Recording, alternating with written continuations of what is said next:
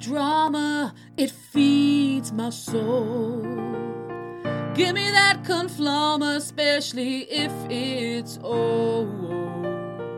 Give me all that drama made to last. Give me all that drama straight up out of the past. Give me all that drama straight up out of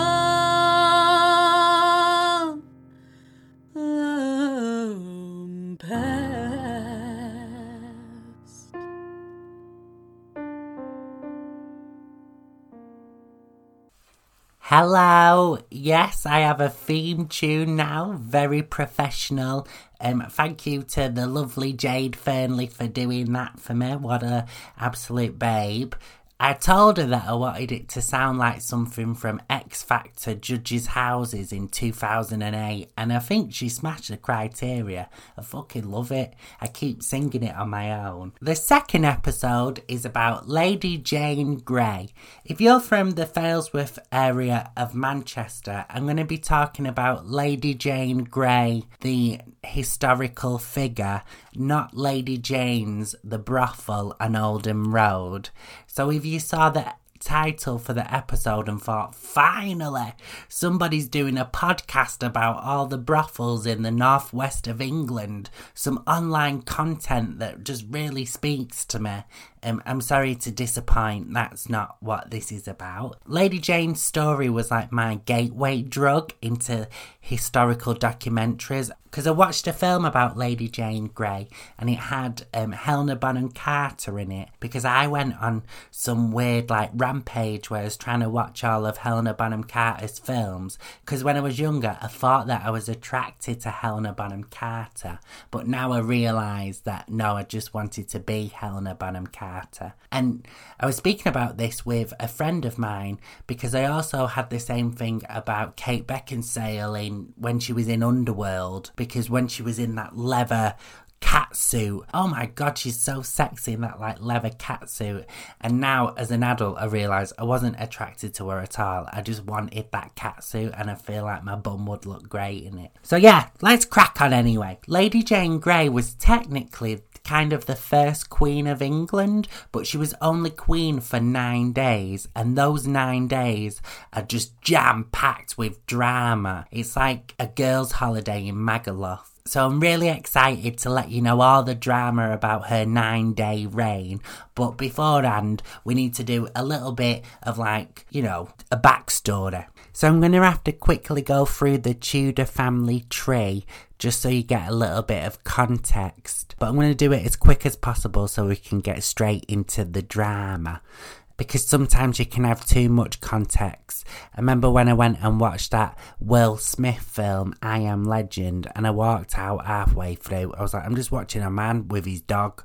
And then at the end, apparently there were zombies, but I didn't get that far because I was just like, this is fucking boring me to tears. I get it, he's on his own. He could have done that in five minutes. Henry VIII had three kids. He had Mary, his eldest, from his first marriage, Elizabeth from his second marriage, and from his third marriage, he had Edward. On Henry's testament for like when he died, his succession order should have gone Edward, Mary, Elizabeth. Henry VIII also had two sisters. So he had his oldest sister Margaret, but he cut her out of the succession because she was like the Queen of Scotland and he didn't really want Scotland getting involved. And then his other sister Mary, who had died, but her daughter Frances had three children, and the eldest being Jane. So that's how Jane is related to Henry VIII and Edward. But when Edward died, he changed the line of succession because he didn't want his sister Mary to become queen because she was Catholic and he wanted it to stay Church of England. And as well, Mary and Elizabeth had both been claimed illegitimate because it was from Henry's previous marriages. If Edward died, he knew that he wanted a king, but there was only girls in the family, so he didn't really have that option. So Edward sneakily changed the line of succession so that if he died with no children, it would go to his cousin Jane because she was only 15 and she was still quite young and she could bear like male heirs and she was Church of England and that was what was important to him. So he sneakily changed all of that. All of the best stories have a real nasty bad guy, like a real piece of shit, you know. You've got Emperor Palpatine, the Joker, Voldemort, Jim Fenner from Bad Girls.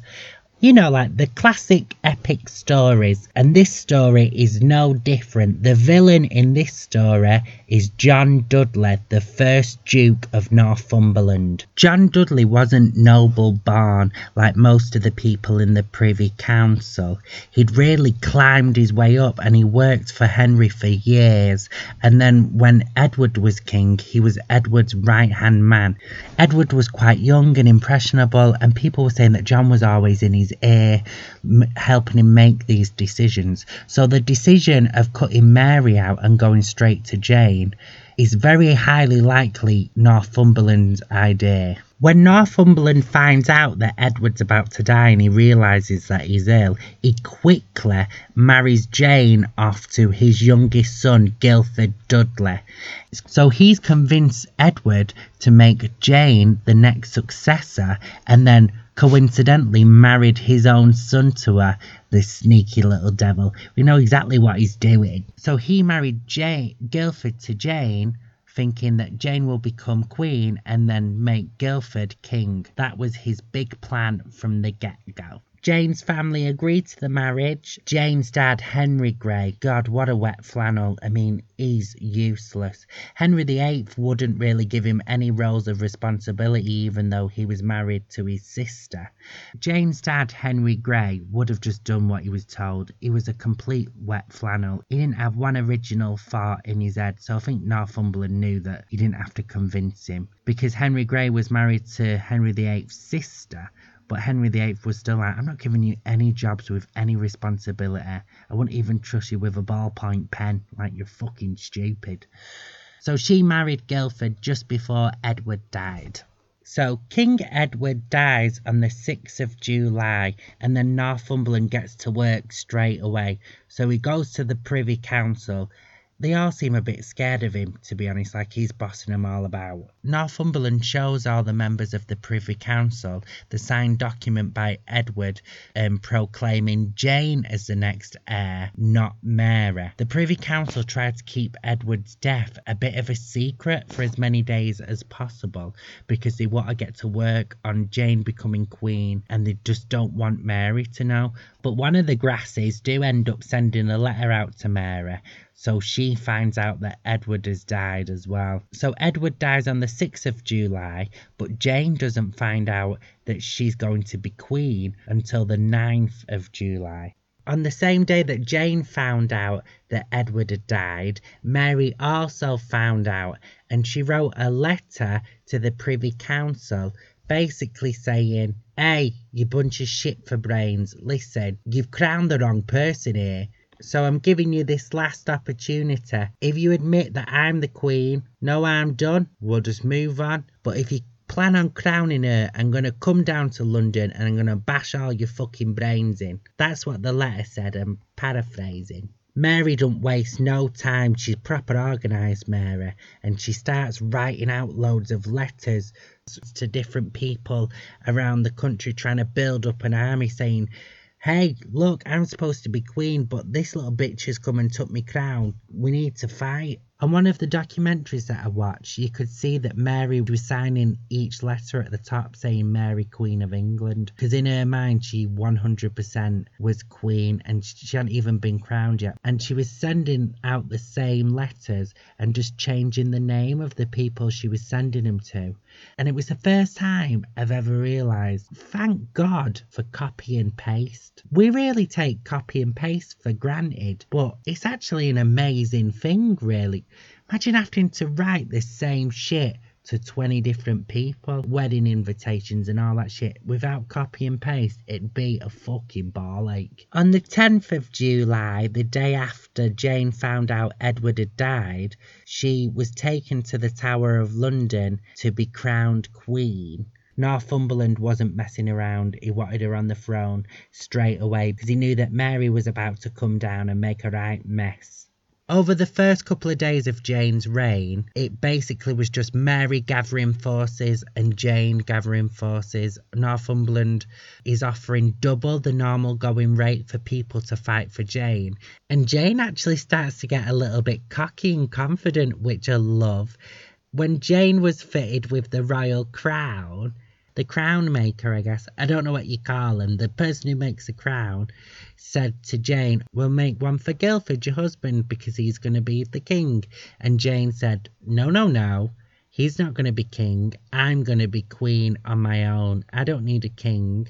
Northumberland's plan was for his son Guildford to marry Jane and then become king, but Jane is saying, No, he's not going to be king, I'll be queen on my own. But Guildford really throws his toys out the pram and says to Jane, Well, if you're not going to make me king, we're not having sex, and then you won't have a successor. Um, so Guildford starts using sex as a weapon, which isn't very mature, but you know, we've all been there. Oh, have you forgotten to take the washing out? Oh, well, I've forgotten how to give blowjobs. Shame that, innit? They thought that Jane would be a bit of a pushover, but she was like, no, bitch, I'm going to rule this country on my own. The Privy Council know that Mary's gathering forces to go down to London and rip Jane's head off, so they know that they need to send an army up to East Anglia to go and get her before it all kicks off and the Privy Council all agree that Henry Grey, Jane's dad, will lead the army, which is such a terrible decision because he's useless, absolutely useless.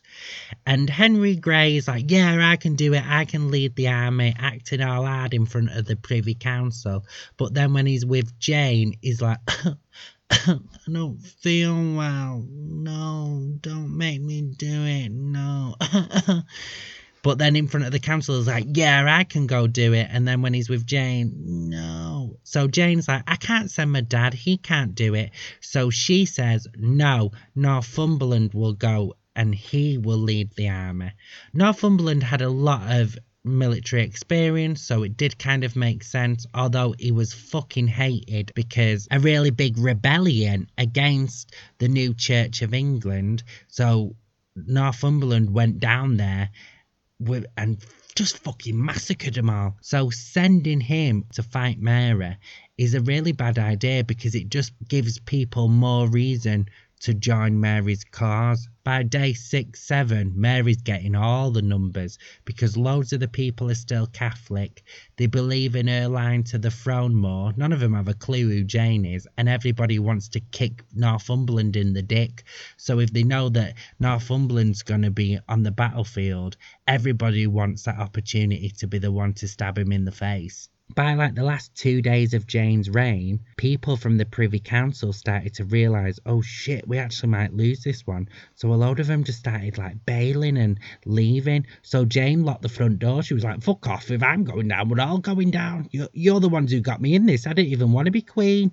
But a load of them still managed to sneak off and people were going missing. Northumberland wasn't there because he was in Cambridge getting ready to fight Mary, so he didn't really know what was going on. He was a bit oblivious, and Jane was just in the Tower of London, like, God, right, we're all locked in here now, then. We'll just wait for it to be done.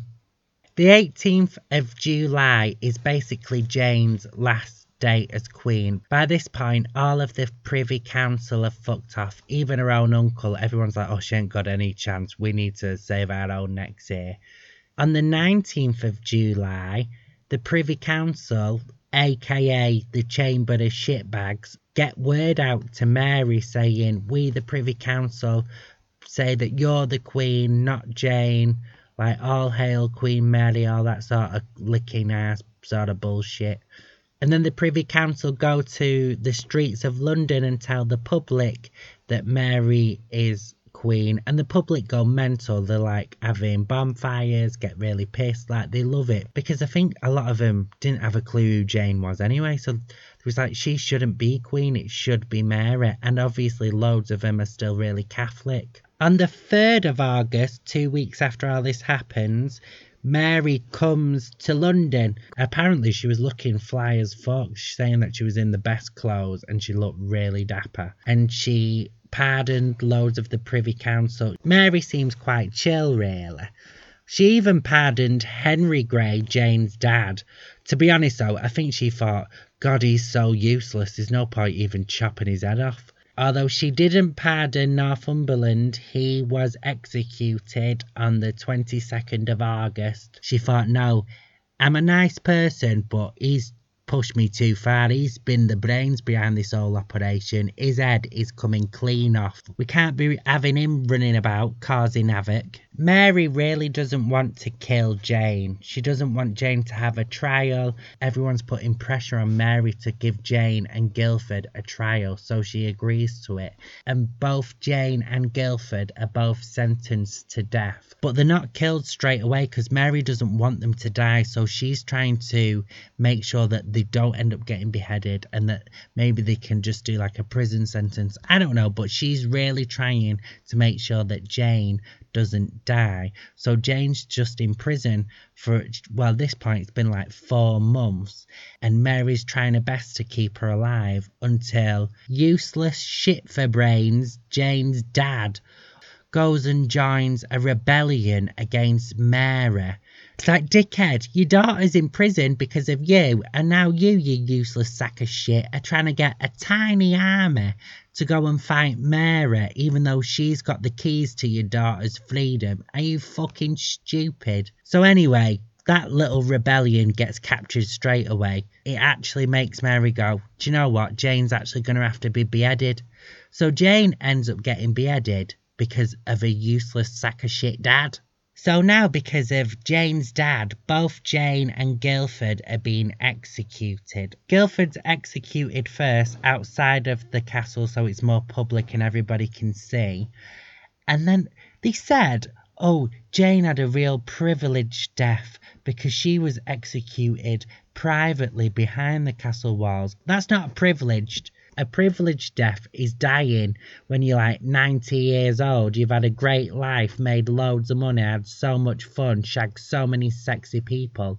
A privileged death is that, not die, getting your head chopped off when you're a teenager. That's not a privileged death. That's fucking stupid. So that was the story of Lady Jane Grey. Thank you for listening, and thank you everyone who messaged me saying that you liked the last episode and asking me to do another. That's lovely. But yeah, if you did like this one as well, maybe I don't know, tell a friend or something. And if I start getting quite a few listeners, obviously it'll give me more reason to make more. Share it about if you like it, please. Thank you. God, that sounded quite demanding. I didn't mean it to. I'm sorry. But please send it around. So thank you so much for listening to my podcast, Dead Drama. Um, my name's Josh Jones. That sounds corny doing that, but I'll do it anyway. Have a lovely weekend. Bye, bye, bye, bye, bye. I love drama, it feeds my soul. Give me that conflama, especially if it's old. Give me all that drama made to last. Give me all that drama straight up out of the past. Give me all that drama straight up out of